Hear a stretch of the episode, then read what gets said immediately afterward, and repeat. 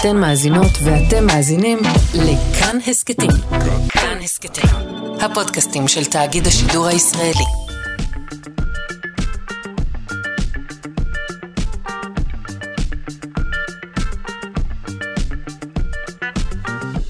שלושה שיודעים. שלום, בוקר טוב לכם, מאזיני שלושה שיודעים כאן, בכאן תרבות, 104.9 או 105.3 FM. גם הבוקר אנחנו מקווים uh, להגיש לכם את הדבש, את הקצה, uh, במחקרים ופיתוחים מדעיים. Uh, בין היתר, uh, נלמד היום כיצד בינה מלאכותית מזהה מתי חתולים סובלים. נלמד גם על שיטות ייצור של בשמים בעת העתיקה ועל uh, צמחים שמשגשגים בתנאי אקלים קיצוניים. בשעה השנייה התארח כאן לשעה שלמה ידידנו הפרופסור אריאל צ'יפמן מהמחלקה לאקולוגיה, אבולוציה והתנהגות באוניברסיטה העברית. אה, זה לקראת אה, יום דרווין שמצוין בשבוע הבא. נשוחח כאן על מינים. כל זה כאמור בשעה הבאה. אנחנו כבר רוצים להתחיל את השעה הזו, שעורכת, כרגיל, אלכס לויקר. אה, מי הפיק היום? איתי אשת. אה, על הביצוע הטכני, מיכאל אולשוונג, אני שרון קנטור, מודה לכל העוסקים במלאכה, ומזכירה לכם שיש לנו שידור חוזר בשעה שמונה בערב, ושניתן תמיד להאזין לנו אה, גם כהסכת בכל זמן ובכל מקום שמתאים לכם. שלושה שיודעים, בואו נתחיל.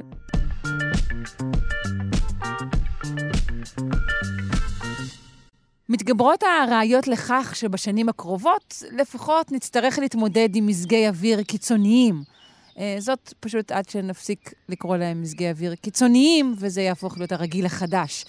אה, צמחי מדבר, ובעיקר שיטה, מלמדים אותנו על, אה, על צמחים בתנאי אקלים קיצוניים. נפנה לדוקטור תמיר קליין מהמחלקה למדעי הצמח והסביבה במכון ויצמן למדע. שלום. היי, בוקר טוב. בוקר אור. אה, בוא נדבר על עצי השיטה. במה הם שונים אה, מצמחים אחרים? אה, בכל כך הרבה דברים. אה, ננסה מה, מה, מה שאפשר. כן, הם גם היחידים שאנחנו רואים בדרך לאילת לנושאים. הם פחות נכון, יותר... נכון, יפהפיים. נכון, ניסים ומיוחדים. אה, בוא נתחיל בלדמיין אה, מה, מה קורה לנו ביום קיץ בדרך לאילת, אם אנחנו יוצאים לרגע מהאוטו. אמ, אנחנו אומרים, אה, וואי, אחי, אתה לא קולט איזה חום. בדיוק, אז החום, החום זה הדבר הראשון. אה, אחרי כמה זמן נצטרך גם אה, לשתות כוס מים, כי אנחנו נתייבש. אבל האמת שהדבר הכי גרוע, אנחנו פשוט לא, לא מרגישים, כי אנחנו בדרך כלל לבושים, אנחנו לא מסתובבים מרומים במדבר. תראה, יש לי חברים, אבל כן. כן, כן, יש לי אנשים, כן. אבל זהו, אם זה קורה, אז די מהר נשרפים בלי קרם הגנה. ובעצם אנחנו מדברים על שלושה תנאי קיצון אה, שונים, החום, היובש והאור אה, והקרינה, הגבוה, והאור. הקרינה, שהשיטה יודעת להתמודד איתם. אז... עם שלושתם? במקביל, אוקיי. כן, בצורה מופלאה. אה, כמה שנים באמת לומדים את זה. וקודם כל גילינו שהיובש דווקא הוא הפחות מפריע לה, אה, היובש דווקא פחות מפריע לה, היא לא, לא צריכה אה, אותן כמויות של, כלומר היא צריכה כמויות מים שונות? מן הסתם כל צמח לא, צורך. לא, דווקא היא צריכה הרבה מים, כי אוקיי. בניגוד לעצים שבגינה אצלנו, היא צריכה את המים בשביל להתקרר. זאת אומרת, היא חייבת כל הזמן להדות מים, כי זה מה ששומר על, ה, על הטמפרטורה של העלים, ובעלים זה התהליכים הכי חשובים של הפוטוסינתזה. אם העלים מתחממים יותר מדי, הם פשוט מתבשלים ולא יכולים לתפקד. אז איך אז היא דווקא... עושה זאת? אז איך היא עושה זאת? אז, אה, אז חפרנו, וקדחנו וגילינו שיש לה שורשים גם מאוד עמוקים, מגיעים לעד תשעה מטר, אפילו יותר בכמה מקומות, וגם מאוד רחבים. אה, ראינו גם שמונה מטר מהגזע, עדיין מצאנו שורשים של, העץ, זאת אומרת, זה, זה נפח קרקע נמצא כבר מראש באיזושהי תחתית של ואדי. זאת אומרת, אי אפשר לראות אותה גדלה על הרים לרוב. כמו ש... שאנחנו רואים אותה גם, ש... כמו שאמרתי, שנוסעים בדרך לאילת, רואים בכל מיני ערוצים כאלה, כן. שהמים מתנקזים לשם. נכון. אז דווקא מים יש לה, ש- שהיא לוקחת אותם נגיד ממי תהום, ממים ששקעו, אנחנו אולי נראה לנו יבש, אבל איפה שהשורשים שלה, יש מים. נכון, נכון, אוקיי. בעומק. מהמם. כן. אה, אגב, כש- כש- כשחופרים עד ארבעה מטר באמת אין מים כמעט. אה, אנחנו ראינו מארבעה מטר ו- ויותר נמוך מזה, יש, יש, אה, עוד פעם, זה לא בריכות מים, אבל זה, זה מים שנמצאים בתוך הקרקע והם מספיקים לה. אוקיי. אה, אז הזכרתי את היובש. אז יובש, מים. טיפלנו. אוקיי, בואו נמשיך. בעיה שנייה, עדיין נשארנו עם החום, החום גם טיפלנו כבר, בגלל שהמים משמשים אותה לקירור. אה, להתקרר, כן. ובעצם נשארנו עם הבעיה הכי אקוטית, שזה הקרינה, כמו שאמרתי. אוקיי. ובערבה ובנגב אצלנו, זה אחד המקומות עם הקרינה הכי גבוהה, כמו שאנחנו יודעים. אה, האור השמש פה פשוט מעוור, אה, קשה אפילו להסתכל בקיץ.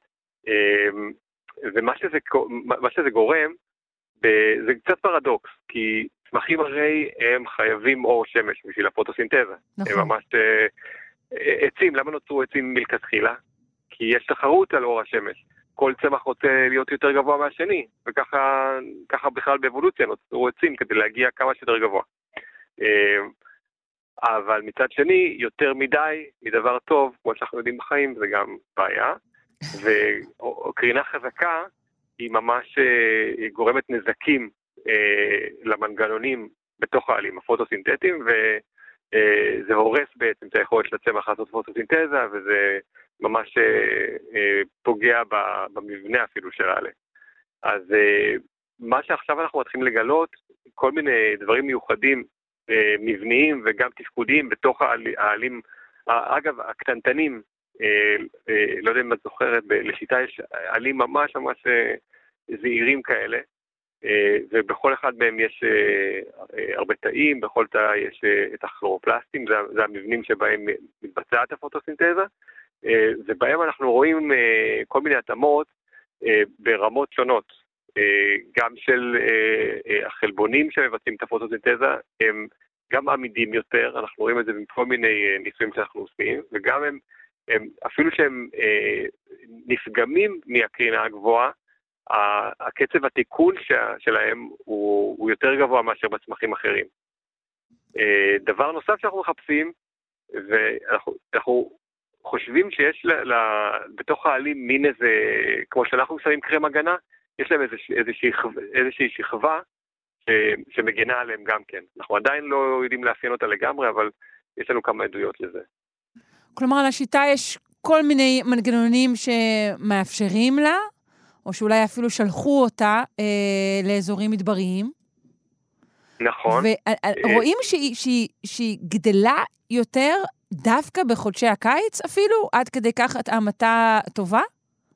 כן, כן. אה, אז זה הדבר הראשון, ככה זה התחיל אגב המחקר. אה, רצינו לדעת קודם כל מת- מתי אה, היא גדלה, ובהתחלה חשבנו שזה טעות.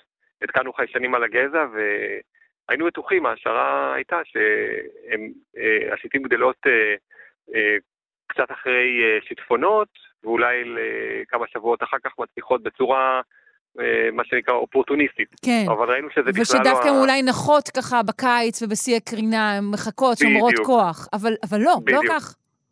נכון, בדיוק ההפך נכון. הן דווקא לא גדלות בחורף, הן גדלות בקיץ, בגלל, אנחנו חושבים שזה קשור למוצא שלהן. הן הגיעו אה, מהסוואנות של אפריקה, והן מחפשות את, ה, את האור הכי גבוה, אה, גם בגלל שיש להן את היכולת להתמודד עם האור הכי גבוה. אז כשיש את האור הכי גבוה הן גדלות. מה, מה שגם אני רוצה לציין בזה, זה אה, יש לנו כרגע חלקת ניטור מקבילה למה שיש לנו בערבה, בדרום אפריקה, בפארק לאומי קרוגר, שזה שמורת טבע גדולה שם, ואנחנו מנטרים במקביל את העצים שם ופה, ו... ואנחנו רואים שהשיטים שלנו פה בארץ גדלות יותר טוב, יותר מהר, מאשר השיטים באפריקה, בסוואנה. אין כמו שזה- השיטים שלנו, זה ברור. אגב, נדמה לי, השיטה לא, לא, לא באה מאוסטרליה דווקא? אמרת שהיא באה מאפריקה? אה, כן, האמת שזה סיפור מעניין. אה, באוסטרליה יש גם אה, הרבה מינים של שיטים, הם קצת שונים מהמינים שלנו, בגלל זה מבחינה בוטנית הם נקראים אקציה באמת, והמינים שלנו נקראים וחליה, למרות שאנחנו עדיין ביום יום משתמשים בשפה, בשם Mm. אקציה.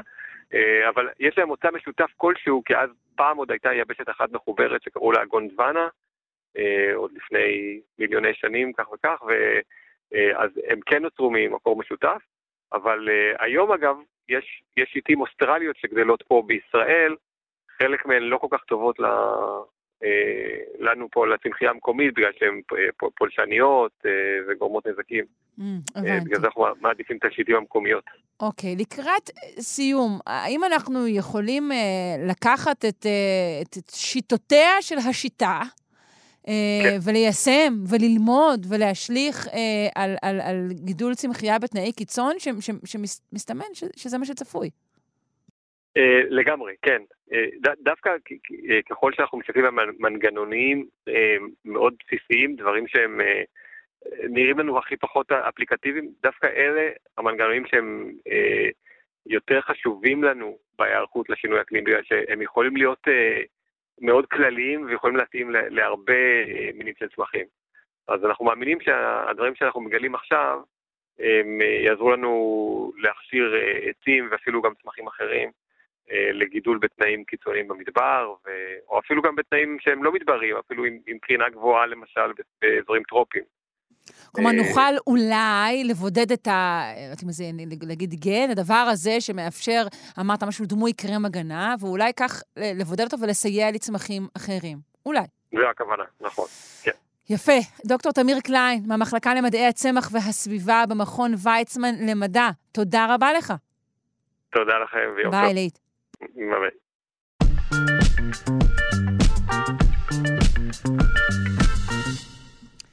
כשאנחנו חושבים על העת העתיקה, אנחנו לא בהכרח מדמים אה, ניחוחות ובשמים, אבל בהחלט היו, היו בשמים, וכנראה הם גם היו עזים במיוחד.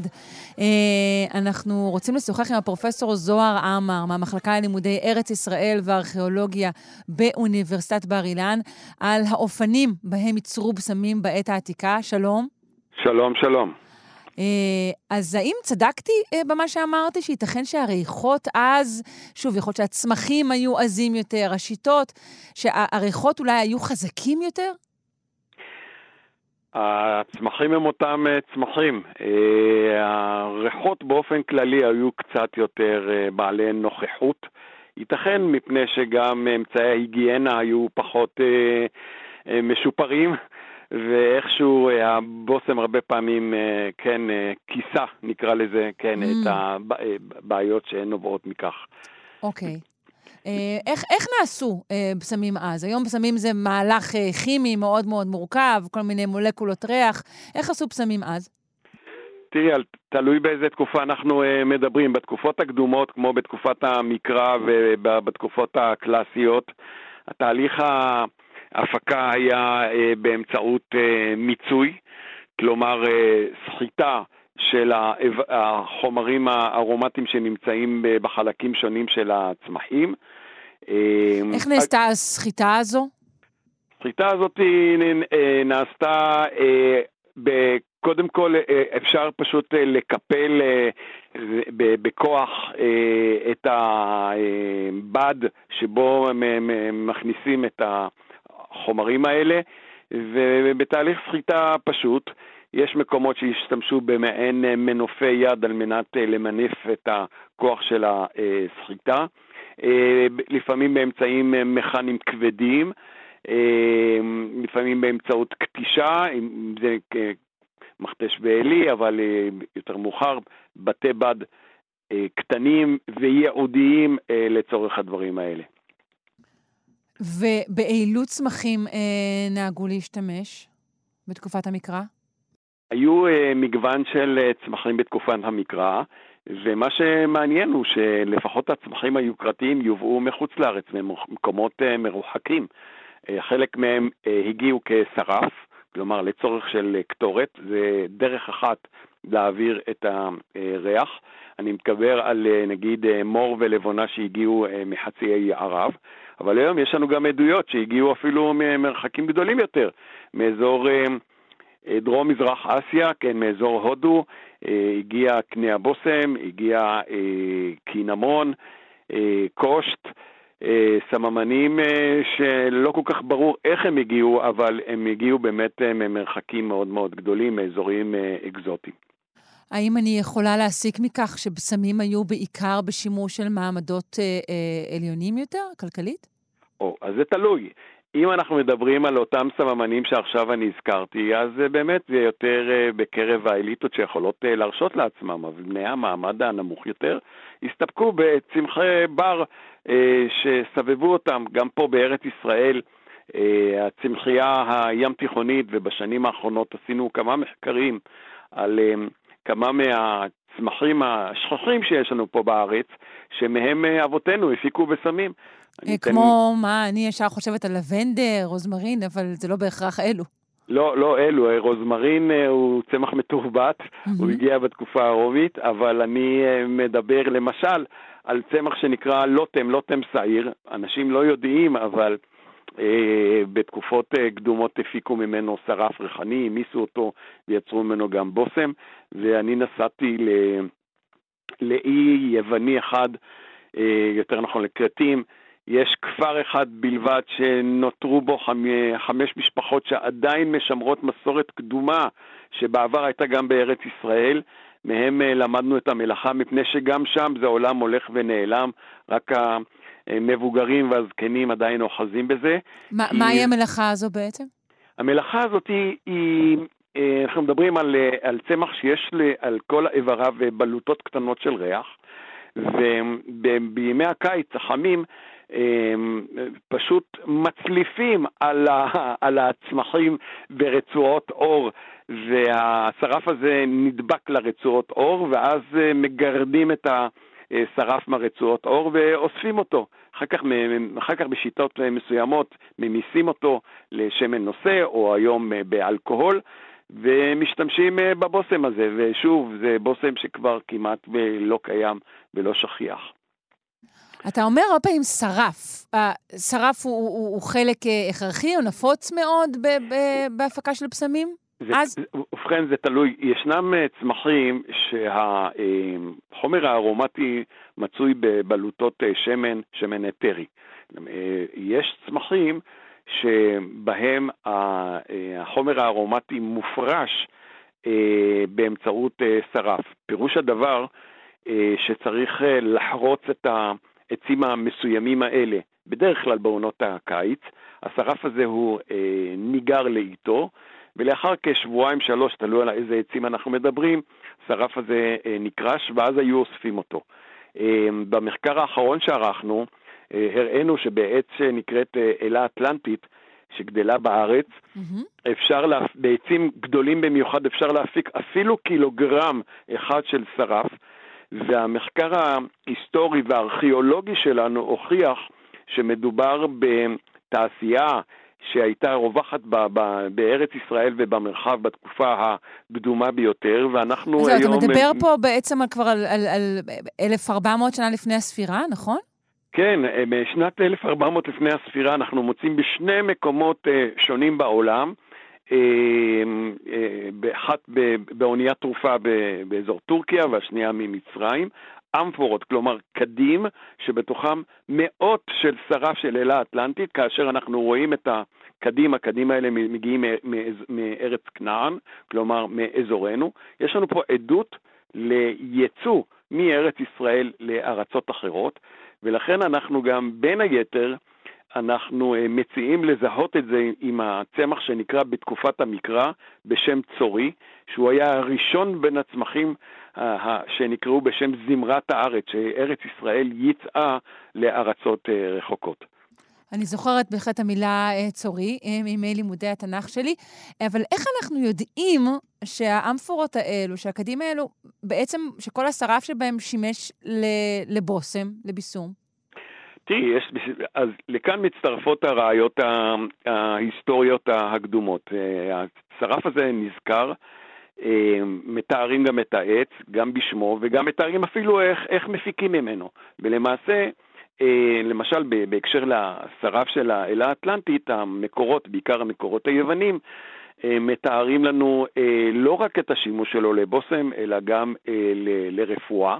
ומה שהיה, מה שמאוד מעניין הוא שהשרידים של התעשייה הזאת, אה, אפשר היום לראות עדיין בכורדיסטן, באזורים מאוד מאוד אה, מסוימים, ועדיין מפיקים אותו, ובכמה מארצות ערב, זה ראיתי שעכשיו חזרתי מבחריין, שם עדיין אה, ניתן לרכוש אותו, וישנם אנשים שבאים ורוכשים אותו, אפילו כגומי לעיסה, לצורך הפגת הריח הרע מהפה למשל.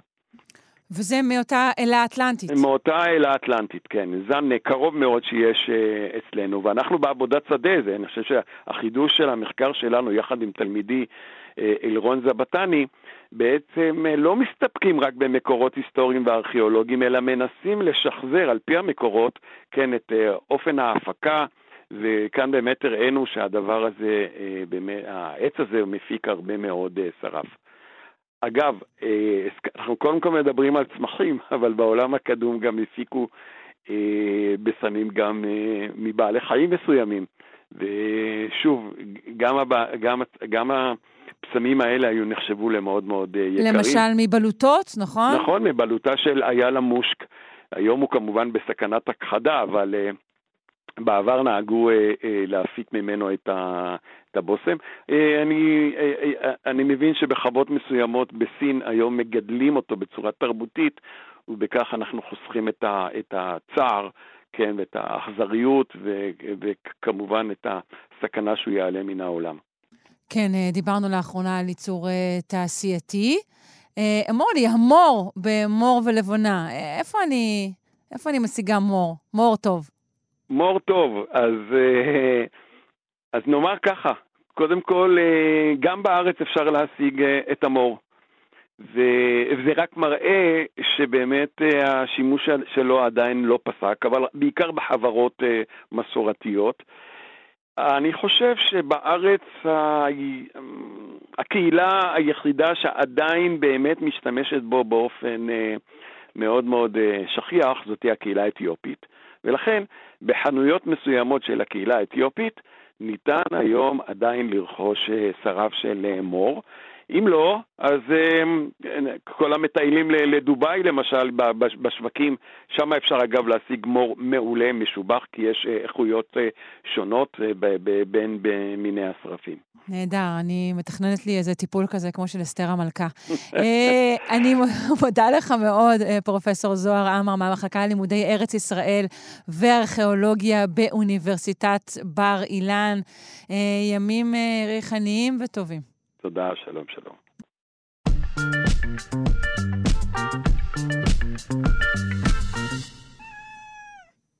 האלגוריתם של שלושה שיודעים שלף לי את התוכנון הבא, שהוא פשוט שילוב של שני התחומים האהובים עליי.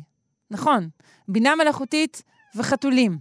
אה, בינה מלאכותית מסוגלת לזהות מתי חתולים סובלים, וזה חשוב מאוד.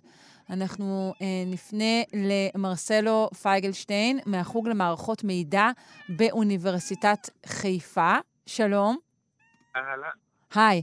Uh, ראשית, אשאל אותך, איך נולד הצורך uh, בדבר הזה? Uh, מתברר שחתולים למדו עם האבולוציה להסתיר את הכאב שלהם.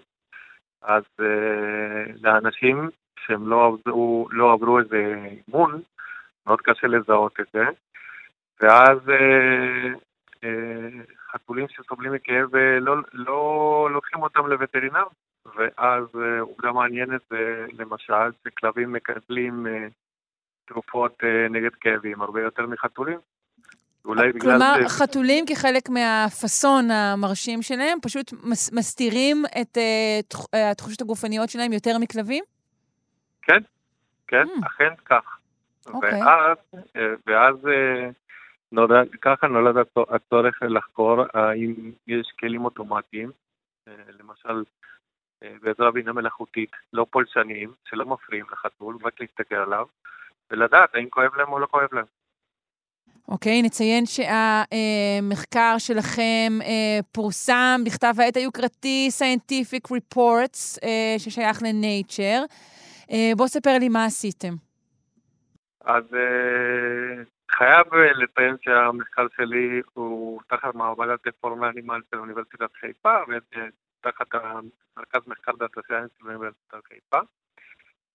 מה שעשינו זה מאוד מאתגר כי א', אנחנו לא גרמנו לכאב אצל חתולים. צוות בינלאומי של חוקרים וטרינריים וחוקרים של התנהגות בעלי חיים מסאום פאבלו ומאנגליה.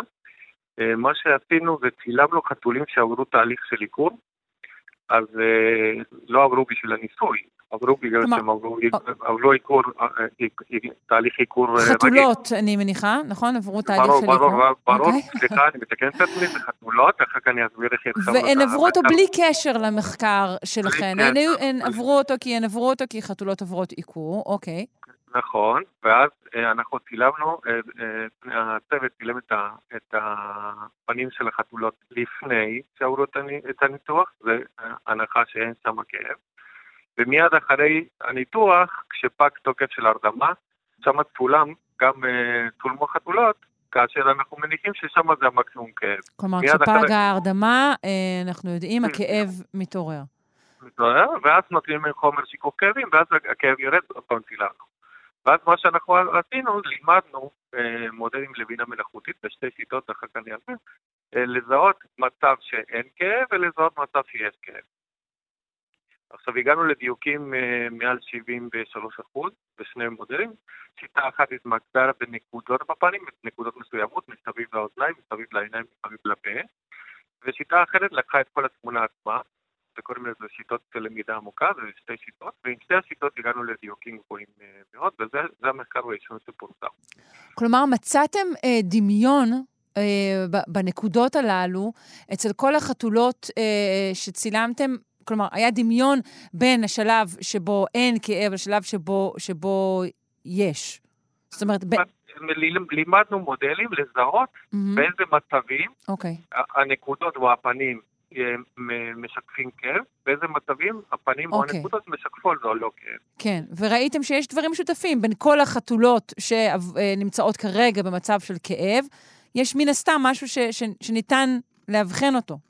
נכון, נכון. Okay. מה, אוקיי. ש, מה, ש, מה שאנחנו עשינו, קודם כל במחקר, המשך, כמו שדיברתי בהתחלה, זה לא רק לחתולות, זה מתאים רק, זה גם לחתולים, וגם במחקר הראשון עשינו גזע ספציפי אחד, כי לא רצינו שינויים יותר מדי דרסטיים, אבל אחר כך mm. הרחבנו את זה לכמה, גזעים, ואנחנו הגענו לתוצאות מאוד דומות, גם אצל גם אצל חתולים, גם אצל חתולות וגם אצל וגם בזנים שונים, אוקיי. ומה, ומה שחקרנו, כמו שאמרת, זה אה, איך המכונה מזהה כאב. ואז אה, הסתכלנו על איפה המכונה מתמקדת בפנים של החתול כשיש כאב, ואנחנו רואים שהחלק העיקרי שה, שהמכונה מתמקדת זה באזור של הפה.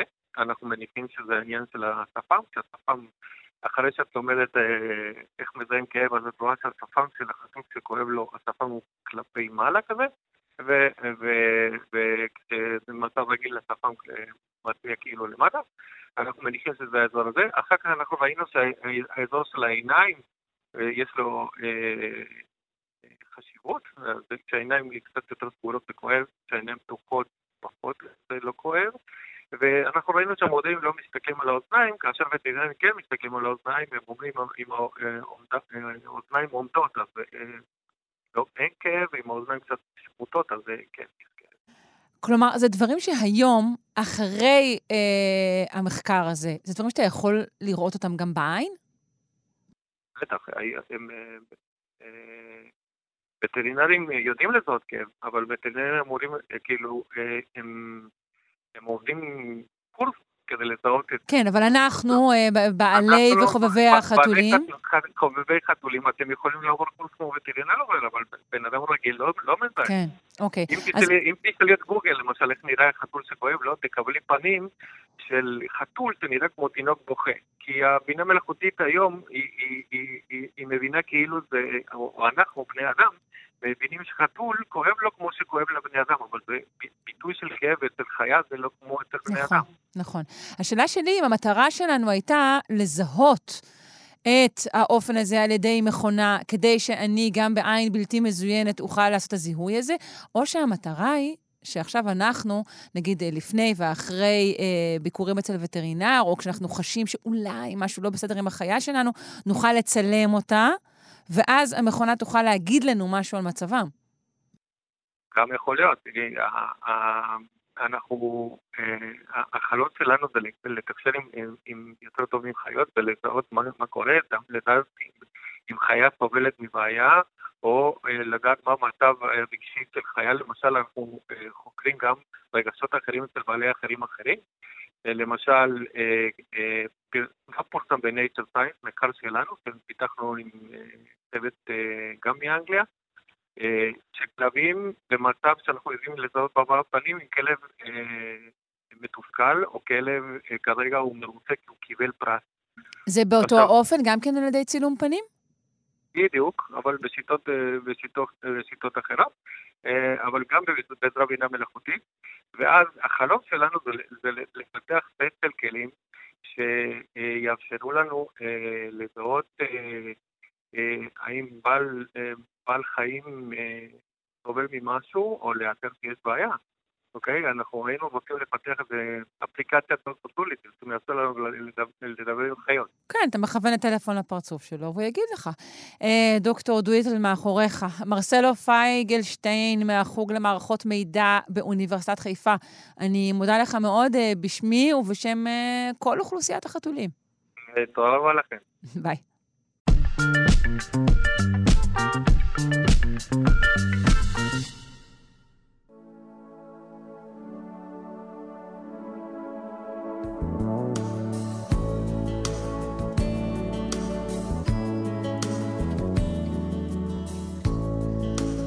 פינת הקיימות של יאיר אנגל, מעצב ומנכ"ל קיימה, מרכז לתכנון ועיצוב מקיים. אנחנו מציינים היום, אה, חוגגים את צאתו של גיליון חדש של המגזין אקולוגיה וסביבה. אה, היום ממש תהיה השקה שלו באוניברסיטת חיפה. לדעתי כבר אין מקום לאירוע הזה, אבל אה, נוכל אה, לדבר כאן אה, על הנושא שנמצא במרכזו, שהוא הפחתת פליטות גזי חממה. שלום, יאיר. בוקר טוב. בוקר אור. אמ, אז ראשית, כנראה שיש עוד ממש ממש מעט מקומות, ולכן מי שמעוניין להגיע, כדאי לבדוק את זה באתר של האגודה הישראלית לאקולוגיה וסביבה, שהיא המוציאה לאור אני בדקתי, כתוב שכבר אין, אבל אולי אצלך בתיק אפשר יהיה להיכנס. אני שוחחתי עם שחר בוקמן, שהוא העורך של הראשי של אקולוגיה וסביבה, וכנראה שבגלל מזג האוויר הסוער, איזה שניים שלושה אנשים אה, ביטלו את בואם, ולכן כדאי אה, מיד לתפוס את המקום. אה, ולהגיע לאירוע המעניין הזה שקורה היום אה, בקמפוס העיר של אוניברסיטת חיפה ברחוב הנמל.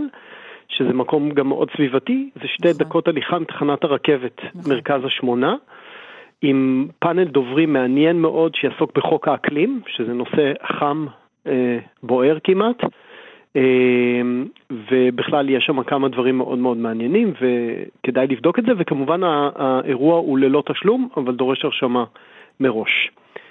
אה, אז ככה, אה, למי שלא מכיר עדיין, אקולוגיה וסביבה הוא אה, בעצם כתב עת למדע ומדיניות סביבה, והוא מאוד ותיק, הוא כבר התחיל לצאת לאור ב-2010, אה, ובעבר הוא היה יוצא... לפני שכולנו אמרנו ככה אקולוגיה וסביבה. אה, רובנו רובן, כבר התחלנו רובן. להגיד את זה, לא? אבל כן, מעטים. בעבר הוא היה יוצא לאור בדפוס, משהו כמו ארבע פעמים בשנה. אמ, ובשנים האחרונות הוא עבר אה, לפורמט אינטרנטי, חינמי, אה, ופעם אחת בשנה יוצא מגזין נושאי מיוחד שהוא מודפס, כמו עכשיו הוא כמובן נמצא גם באינטרנט ושוב באתר, אה, באתר של האגודה הישראלית לאקולוגיה וסביבה, או ממש לחפש מגזין אקולוגיה וסביבה, ואפשר לקרוא את הכל בחינם ומאוד מאוד מעניין. עכשיו, אמ, האגודה הישראלית לאקולוגיה וסביבה, שהיא המוציאה לאור של המגזין הזה, הוא כבר בשנת 1950. ואת המגזין הזה היא מוציאה בשיתוף המשרד להגנת הסביבה, רשות הטבע והגנים, החברה להגנת הטבע וקק"ל. ובמגזינים המיוחדים, אה, לרוב יש אה, עורך, עורך או עורכת אורחת, והפעם זאת פרופסור אופירה איילון מאוניברסיטת חיפה והטכניון. ביחד עם שחר בוקמן, שהוא העורך המיתולוגי בעצם, לפי דעתי, מעל 12 שנה של המגזין הזה. עכשיו, כל הנושא של, אנחנו לא נצליח פה, אני רק אתמצת כמה מילים על מה שהם, על כל הדברים המדהימים שכתובים במגזין הזה, אבל אנחנו בעצם מדברים על זה שהפעילות האנושית מייצרת כמויות עתק של גזי חממה, שפוגעים בנו ובסביבה ומסכנים את העתיד של המין האנושי בכדור הארץ. ולשמחתנו ואולי למזלנו, יש הרבה פתרונות להפחית את גזי החממה. ומהרבה סוגים שונים ומגוונים, והמאמרים בגיליון הזה בעצם עוסקים במגוון הפתרונות, אה, במגוון של פתרונות אה, להפחתת גזי חממה. וזה לא מחולק לפי נושאים. בעצם יש הרבה מאוד אפשרויות, הרבה מאוד סקטורים שבהם אפשר להפחית אה, אה, פליטת גזי חממה, אנרגיה, תחבורה, מזון, אבל אה, מכיוון שזה בעצם אה, מגזין מדעי, כלומר, יש אליו קול קורא לקהילה המדעית אה, לספר על מחקרים ישראלים עדכניים, מדובר פה רק על מחקרים ישראלים, וכל המחקרים האלה עוברים רוויזיה מדעית, אז מה שמתקבל זה מה שמתפרסם. אה, למשל, אחד הדברים שחסר פה אולי הוא נושא התחבורה שבכלל לא מופיע, אה, אבל יש דברים אחרים מאוד מאוד מעניינים. והמטרה של, של המגזין הזה והאירוע הזה היא להעלות את המודעות לכך שיש מחקרים מקומיים בנושא הפחתת, הפחתת פליטות, ובעצם אה, להתחיל לזוז לכיוון הזה ולשפר את המצב שלנו אה, בישראל. כן, באירוע ידברו גם על אה, דיפלומטיית אקלים, כלומר על הדברים שמניעים או מונעים מישראל לפעול. אחד הדברים המעניינים זה שדווקא הממשלה החדשה באופן אה, אופטימי החליטה אה, אה, לקדם את חוק האקלים שהתחילה הממשלה הקודמת. ולא סגרה אותו, ואפילו עם יעדים יותר שאפתניים, שאפתניים מהממשלה הקודמת. כן. וגם על זה ידובר היום. אחד, אחד הדברים שבולט בכלל בכל ההיערכות לאקלי, למשבר האקלים והפחתת פליטות הוא בעצם ההפרדה בין שתי אפשרויות. אחת, לנסות להפחית את הפליטות בצורה מקומית, והשנייה, לפתח בעצם טכנולוגיות ושיטות וחומרים חדשניים כדי לצמצם את הפליטות פחמן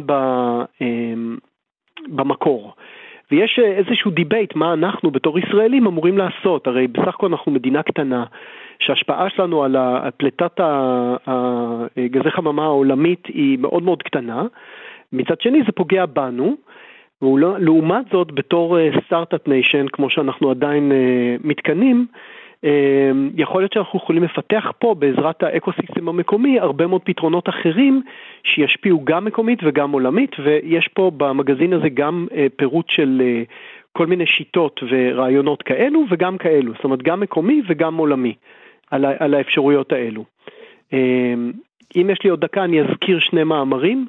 אוקיי. Okay. אמ, אחד מאוד מעניין הוא בעצם על החדשנות האולטימטיבית, פיתוח יכולות וטכנולוגיות ישראליות, כמו שאמרתי, לתפיסה ולקיבוע של פחמן דו-חמצני, זה אומר אחרי שהוא כבר יוצר, אה, כאמצעי למיתון שינוי האקלים ושיקום טבע, זה מאמר של אה, השגריר גדעון בכר וויקטור וייס, ובעצם הם כותבים על איך לרתום את רוח היזמות הישראלית לפיתוח טכנולוגיות למיתון שינוי האקלים, עם פוטנציאל רווח גם כלכלי וגם אקלימי.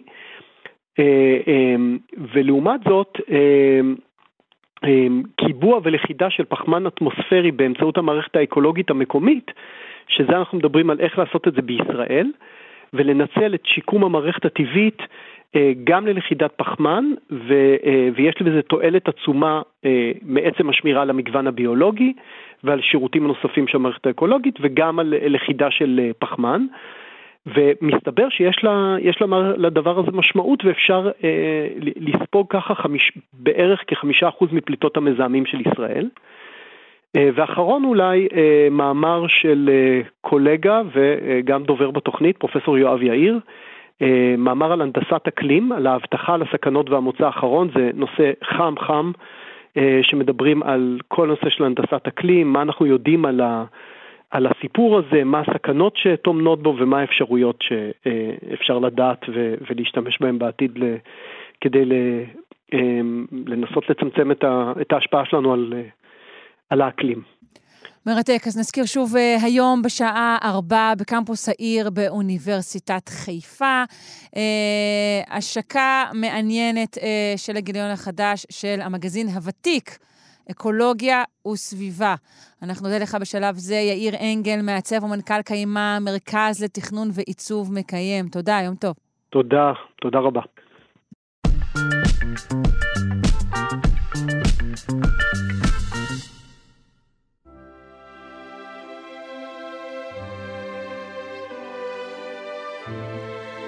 ולקראת השעה שמונה אנחנו רוצים uh, לפנות לרונה ישראל קולט, ווקולוגית ומורה לפיתוח קול במכללת לוינסקי לחינוך מוזיקלי.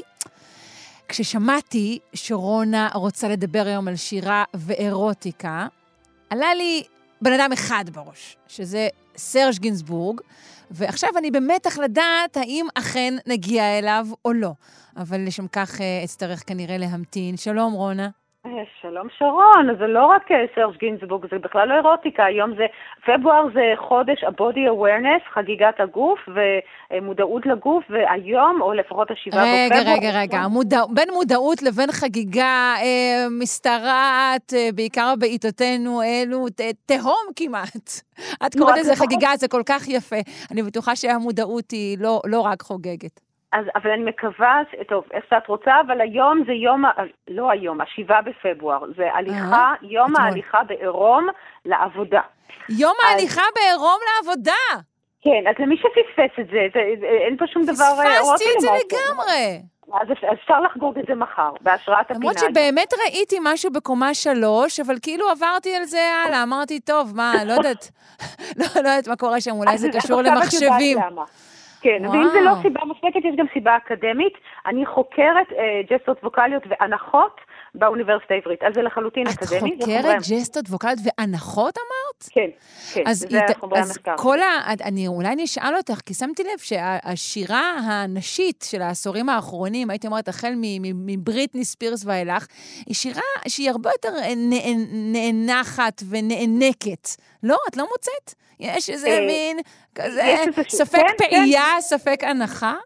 נכון, ו- ואפשר באמת לתת את המשמעות של זה, אני יכולה להיכנס לשיחה ארוכה, זה ארוכה כדוקטורט אם את רוצה, אבל למעשה אנחנו נצייר עכשיו את הרקע לאיך זה הגיע לזה, איך, איך, אה, איך באמת הקו, בוא נגיד אנחנו נצייר ספקטרום, שמצד אחד זה הפרמטרים המוזיקליים לחלוטין, קוטב אחד זה העונה על כל הפרמטרים של צליל מוזיקלי, זאת אומרת, יש גובה צליל ברור ויש משך, והקוטב השני זה באמת הגרפי יותר, שגובה הפיץ' או גובה הצליל והפעמה לא ממש ברורים וסדורים, ויש באמת אה, הנחות, ויש הרבה אוויר בקול, ויש הרבה גליסנדים, והיצירות, משחקות על הספקטרום הזה, זאת אומרת, מרמזות על משהו, לא בהכרח אירוטי, אה, אלא על מרמזות על משהו, על הספקטרום הזה. אז בואי. רגע, רק על דבר אחד לא ענינו, על למה יום ההליכה ביום לעבודה נמצא בפברואר. אבל... כי זה יום המודעות לגוף. כן, אבל קר, זה לא יום שבו נוח לי להגיע כך לעבודה, אבל בסדר. אז אה, מהקל יחסית אל הכבד, נלך עד העונג הבא של המכשפות. לחיית חושך למפלצת רטובה, לשדון לילה לפיה טובה, מתוקה ודורסת את האור מחבה, וזורמת הלאה עד העונג הבא. אוקיי, אז מהמילים בלבד, ההקשר די ברור של האה-אה-אה. כן, אבל זה לא כמו האה-אה של אפרת גוש, נגיד. פה אני שומעת כמעט קצת אה, בדיחה על זה. נכון, זה, זה ממש, אה, אם הייתי משמיעה את זה ליפני או מישהו מתרבות אחרת, הוא לא היה מזהה או מפענח, אבל אני חושבת שהיא עושה את זה מאוד מרומז, היא מדמה הנחה, וזה באמת, יש צלילים קצרים עולים, אבל היא רוצה, אבל מתביישת, וניסיתי למצוא אם זה צונזר, או שהיא עצמה צנזרה את זה, ולכן היא ביצעה את זה באיפוק רב, זאת אומרת, היא לחלוטין על הקוטב, ש, שזה מוזיקה ללא ה... בוא נגיד, הלא הריאליסטיקה של מה ההנחה, אבל לא מצאתי חומר הזה, מישהו יודע, מוזמן אה, להאיר את עיניי. אז היצירה הבאה היא כבר באמת יותר משלבת אלמנטים יותר ריאליסטיים בקו המלודי, זה Come Again, מאת ג'ון דאולנד, המלחין הבריטי, זאת אומרת, בוא שוב, אה, בן המאה ה-16, ג'ון דאולנד. I sit, I sigh.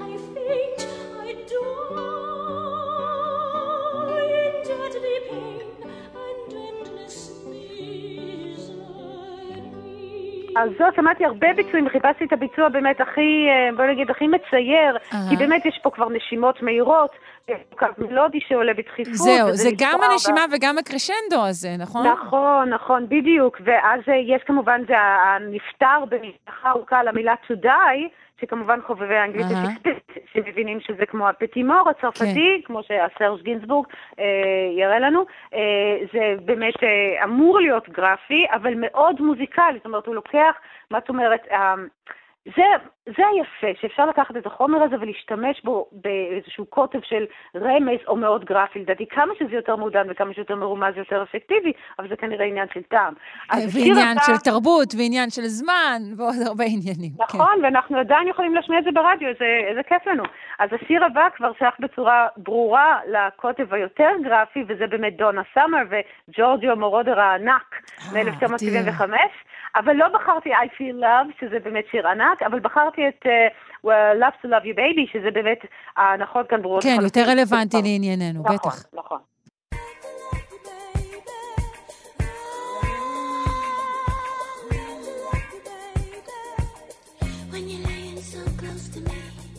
טוב, אז, אז אני חושבת שהעורך המוזיקלי בחר חלק באמת אה, מאוד אה, רגוע של זה, אבל בשיר עצמו, אם נשמע את זה אחרי... אחר, בערב... שמענו כאן ברקע, היו פה הדגמות יפות.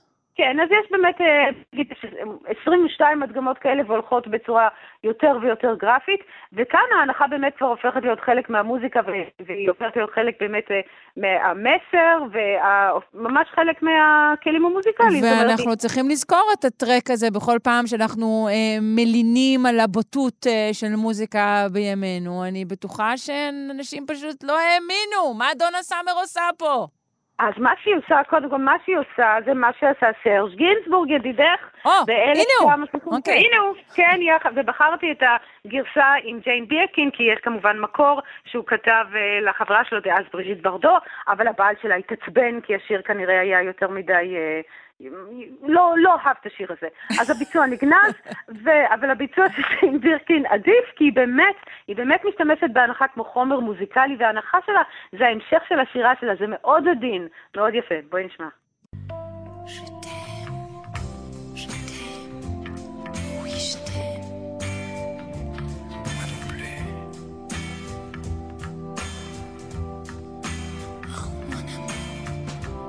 אז כאן באמת יש הרבה אוויר בקול, היא לוחשת, ואחר כך זה באמת הופך להיות, הלחישה היפה, זה הופך להיות אה, אה, באמת הנחה, אה, הנחה. לא, לא מספיק, לא, לא שומעים מספיק הנחות בשירים האלה, אבל עכשיו ביצירה האחרונה שבאמת אה, הובלתי אליה, זה היצירה הכי שנויה במחלוקת, וזה הסונטה אירוטיקה לחצוצרה, אבל החצוצרה הנשית. זאת אומרת, אה, לא להתבלבל.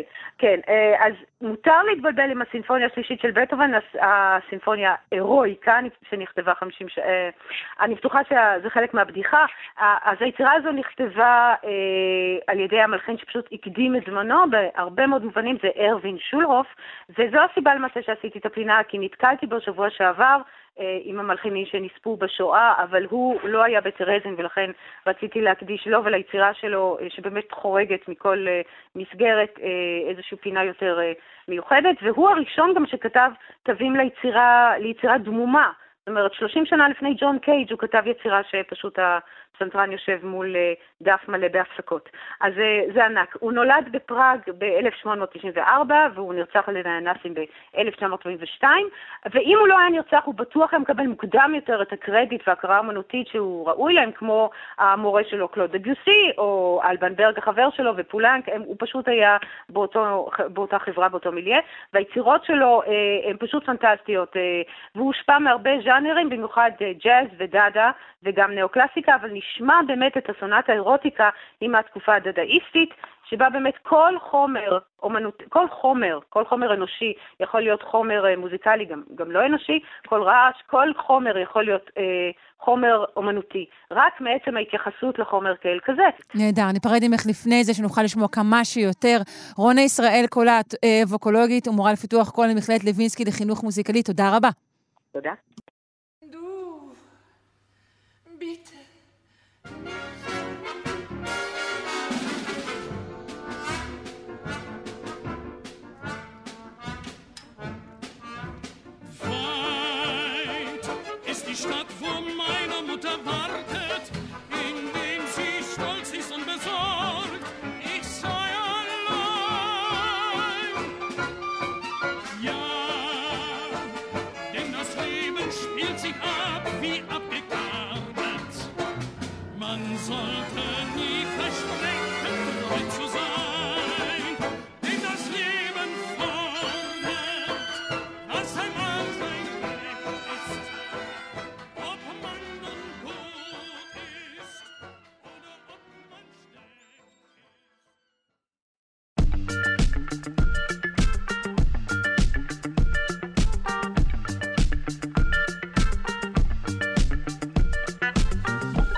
עד כאן השעה הראשונה שלנו, שלושה שיודעים בשעה השנייה כמובטח. התארח כאן הפרופסור אריאל צ'יפמן, חבר המחלקה לאקולוגיה, אבולוציה והתנהגות באוניברסיטה העברית, אה, לשיחה על מינים, אה, סיווגם, תיאורם, קטלוגם, אה, כל זאת אה, לקראת יום דרווין אה, שמצוין אה, בשבוע הבא. אה, אני מבטיחה לכם שעה מעניינת. אה, נודה לעוסקים במלאכה, לאלכס לויקר העורכת, אה, לאיתי אשת על ההפקה, אה, לטכנאי שלנו, מיכאל. ישראל אולשוונג. אני שרון קנטור, נתראה כאן מיד אחרי החדשות.